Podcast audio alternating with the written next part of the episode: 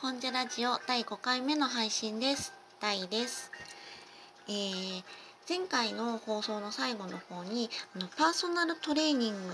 についてちょこっと話題が出たところで、まあ、時間が来たので終わりにしてたんですけれども、えーそうですねあの筋トレ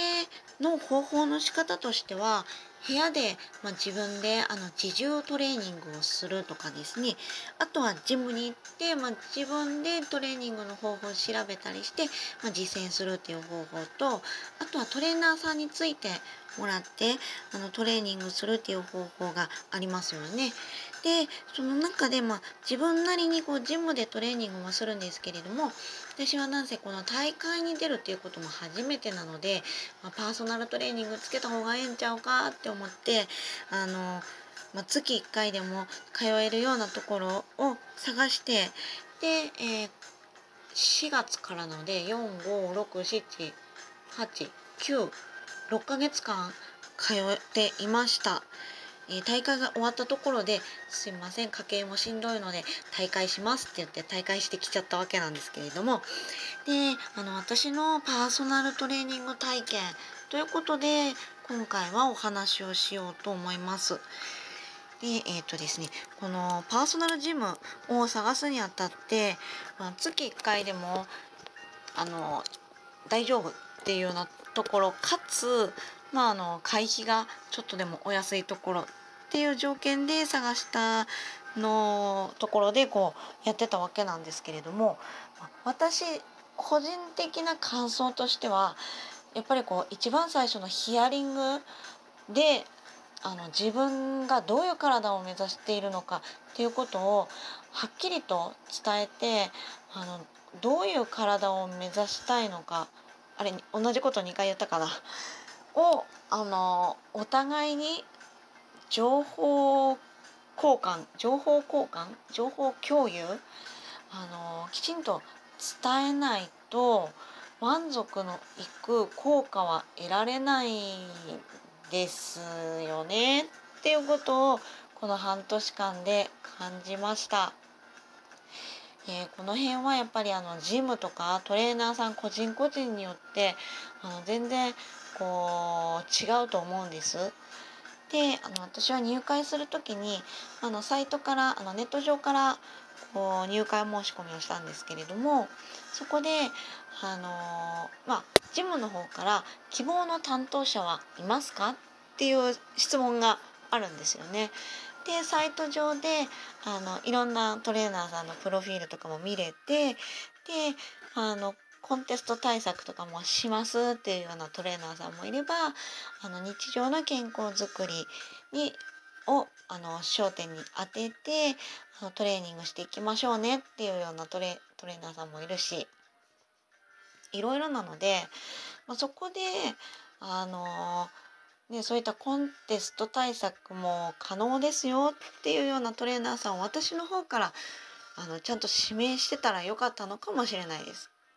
で私は本当にあのそんなね実際会ってもいないトレーナーさんたちの指名なんてちょっとできひんなって思ってなので私はあのコンテストに出るのがあの目的なのでっていうことだけ伝えてあのあとはお任せしますみたいな感じで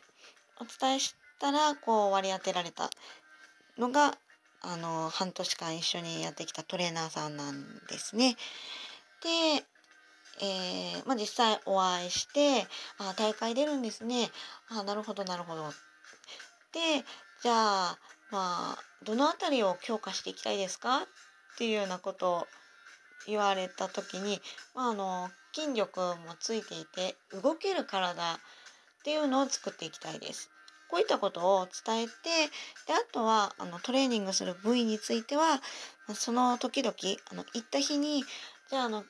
今回は足のトレーニングについて勉強したいですって言って、まあ、トレーニングをしていくっていうような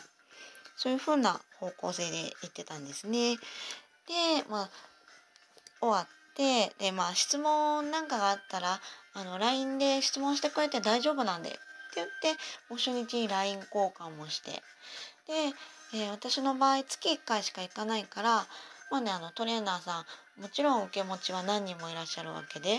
まあ、月1回しか行かないやつなんでこう忘れられると嫌だなっていうのもあったしあと自分なりにでしかトレーニングしてこなかったのでこういうトレーニング方法でいいのかなっていうようなあの疑問もあったのであの次の日あの「今日はこういうトレーニングしました」って言ってトレーニングメニューを LINE したんですよ。そしたらまああこうまあここの部位から行くっていうのはあの順番的にもいいですね。頑張ってくださいみたいなお返事が返ってきてうんうん。で、まあ、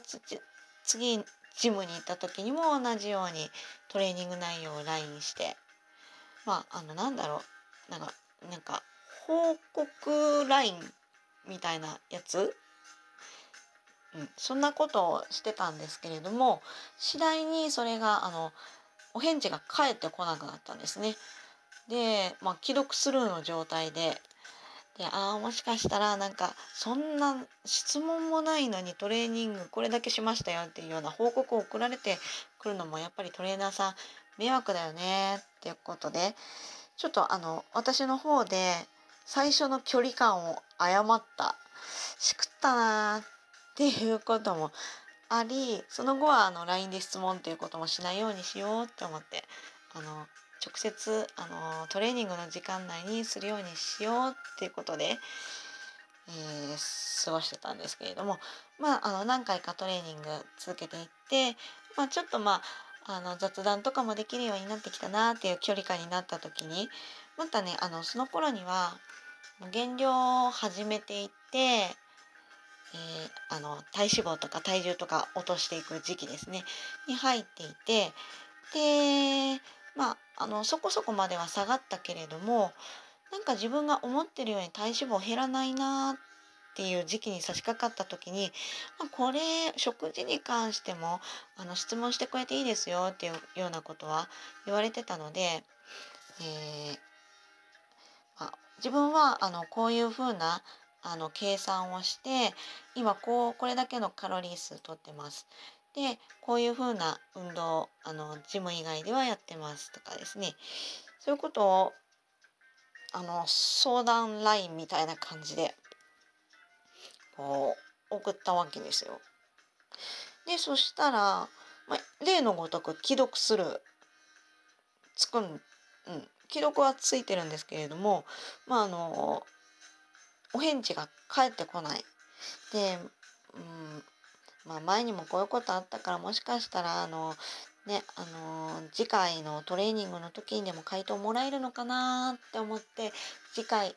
行く前に「ごめんなさい LINE あの返信したつもりになってました」であの「どういったところが分からなかったですか?」っていうような お返事が返ってきて「いやいやいやいやあのちょっと自分なりにも調べてみたけど不安だから質問したんです。うんでもまああの時間が経つにつれてツイッターとかでもあのフォロワーさんとかにもまあねあのなんだろうちょっとした回答をもらえたりもしてまあ自分なりに解決してましたその時期にはっていうようなことだったので次回お会いした時に「あなんか長い LINE 送っちゃってすいませんでした。あの解決しました。ありがとうございます」みたいな感じで。なんかこうねあのすれ違いな2人みたいな感じになっちゃってましたね始終なんか今回すいません。なんかトレーナーさんに対する愚痴みたいなことを一方的にしゃべる回になってしまったんですけれども。ね。で8月のトレーニングの時も大会直前ですよね。その時にももうだいぶなんかトレーナーさんの方がだいぶ打ち解けてきてくれてあのうん。なんかぐいぐいなんかおしゃべりとかもしてきてくれてたんですけれどもその中でねあちょちょっとええー、って思っ一番ええ、って思ったのがあの、8月のこのトレーニングの時にはいつも京都でトレーニングしてたんですけれどもあの大阪のジムの方が新しくできたしあのマシンもあの機材も充実してるんで、まあ、おしゃれな場所やしそっちの方がモチベも上がるしいいんじゃないみたいなこと言われてああじゃああのスミスマシンとかもあるしやったことないしやってみたいからああじゃあラストは大阪でちょっとやろうかなって思ってあの京都から大阪行くって結構近いように感じられる方多いと思うんですけれどもあの私が住んでいるところから行くと結構1時間半くらいかかるんですね。で、えー、朝 10, 10時くらいのトレーニングだったのかなそれに間に合うように行こうって思ったらまあまあねまあまあ早い時間にこう出かけていってよしあの迷わず来れたよかったって思ったらあのインターホン押さないと開かないジムやってで連絡したら「すいませんあの今から向かいます」っていうトレーナーさんのまさかの回答が来てトレーナーさん遅刻っていうそれが最大の事件でしたかね。うん、でそれがあった後になんかそれでまた打ち解けてくれたんかねあのー、はあ今度なんかねあの月一で海外とか僕も行くようにしたいんですよねみたいな話をいきなりされ始め、うん、なんか、えー、この秋くらいからお金持ちの方のあのパーソナルジムを受け持つことになったんですよね。で今あのここだとあのトレーニング料からあのこれだけ差し引かれちゃうし手元に入ってくる分があの全然あのその方のところに行くと違うんですよねみたいなことを雑談で話されてでいやいやいやいやそういうことを顧客にあの言っちゃいますか？えー、って弾きながらこう最後のトレーニングを終わりあのさようならっていう感じになってしまいましたっていう私のパーソナルジム体験でした。